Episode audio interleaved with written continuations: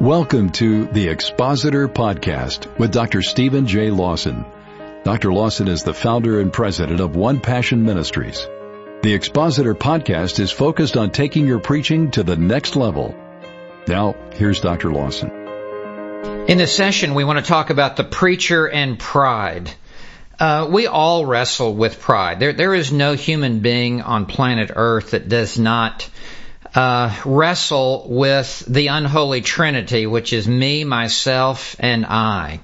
Uh, we all suffer from an I disease. I, I, I, I. Um, the preacher is no different. And pride takes many different forms in our preaching, and it is a death blow to our ministry. Let me remind us, 1 Peter 5 5, God is opposed to the proud, He gives grace to the humble.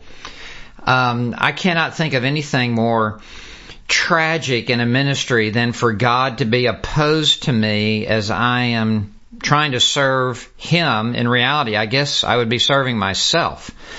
Uh, the number one Christian virtue is humility. That's where the Sermon on the Mount begins. That's where the Beatitude begins. Blessed are the poor in spirit, those who recognize their own spiritual bankruptcy. And that's not just for entering into the kingdom, that is for going down the narrow path that leads to life. Uh, Paul said in Ephesians 4 verse 2 that we're to walk in a manner worthy of our calling. What's the very first virtue that, that comes? Uh, in the next verse, it is to, with all humility. And the idea there is there's really not a half humility. We're either humble or we're, or, or we're not humble. We're either growing in humility or, or we're not. Well, pride takes many different forms in our preaching and in our ministry. Let me just list a couple of these for us. First of all, there's intellectual pride. Because we have undergone uh, significant training and education and part of God's gifting of uh, of us is giving us a mind that can read and think and analyze and process information. But Paul warns us that knowledge puffs up, and we have to be careful that we don't allow intellectual pride to puff up our soul. And just the, because we have more books and and we're better educated uh, and we're better read than many other people, if not most people. Uh, in no way means that we are closer to God or know more of God in and of itself. Um, there's also ministerial pride that uh, we have to preach to more people, uh, that we have to be in a bigger church, we have to have more of an, of an outreach, and we need to be content with what the Lord provides for us. This is not to say that all ambition is wrong. We are to have godly ambition and want to reach the world for Christ. Nevertheless, we cannot become prideful in regards to what success the Lord has allowed us to see. Uh, third, there can be moral pride that, uh, well, I'm better than others and become impatient with others who can't quite get their act together. Um, fourth, there's social pride uh, that others have to like me, that I, I, need the approval of men. That's a very for, uh, subtle form of uh, of pride, and that we become the hero of our own sermons when we stand in the pulpit.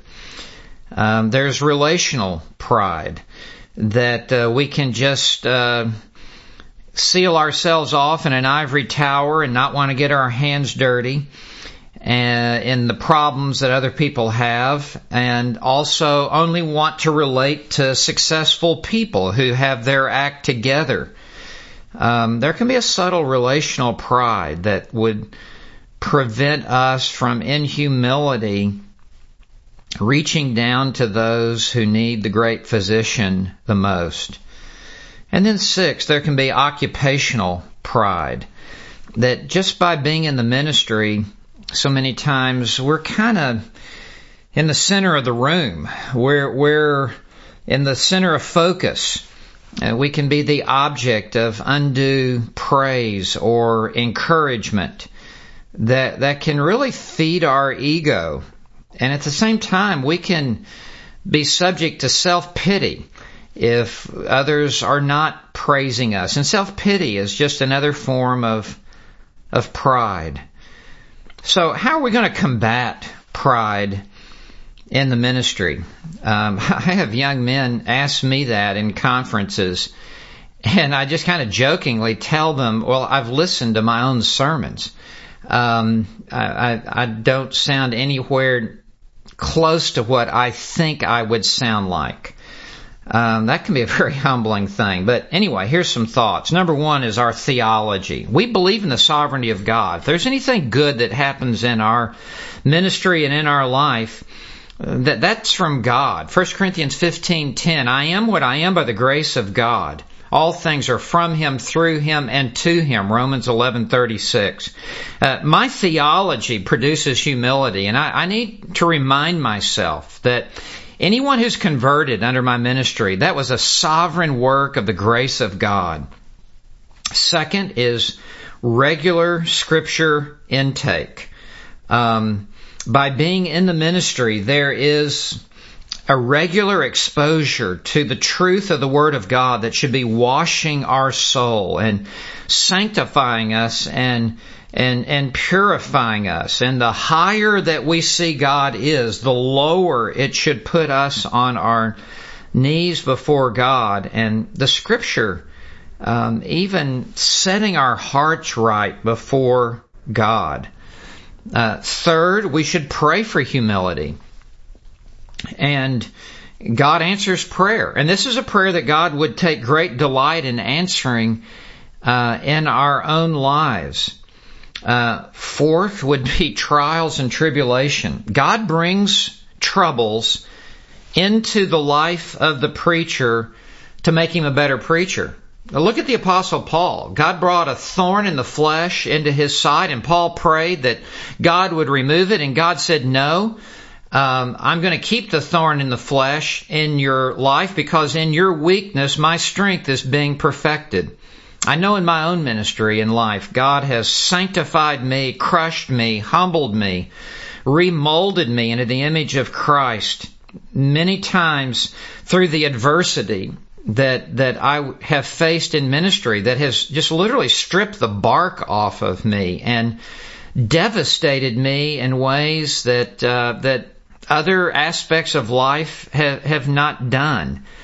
And so if you are a, an expositor and a preacher and you're listening to this, just know that none of us are exempt from the trials of life. I would say at times even extraordinary trials uh, of life. I mean, we're not like the CPA who walks away from church and has an office to go to and and and we're just working with numbers and adding things up, we're dealing with people. We're, we're, and our work is never done. I mean, we're like a mother in that regard. That uh, our our labor for our children is never brought to completion. And and I would say another way to combat pride is reading church history. And you read Tyndale, you read Foxe's Book of Martyrs, you, you read about Calvin being put out of his church, Jonathan Edwards being put out of his church, you read about John Owen losing 11 children and then losing the 12th child once she married. Um, as you read church history, you you realize that every uh, preacher whom God has used in a mighty way, uh, God has used trials in their life uh, to humble them and to make them more usable in in His work. So, as you consider your own soul before the Lord, just know and be reminded that humility is the fertile soil in which our ministries must grow and Christ likeness grows in our lives. And may you truly humble yourself beneath the mighty hand of God and knowing that He is opposed to the proud, but He gives grace to the humble. You've been listening to the Expositor Podcast with Dr. Stephen J. Lawson, an outreach of One Passion Ministries. One Passion is committed to training pastors in expository preaching that is firmly anchored in God's Word. For information about upcoming events and how to subscribe to the Expositor magazine, visit onepassionministries.org.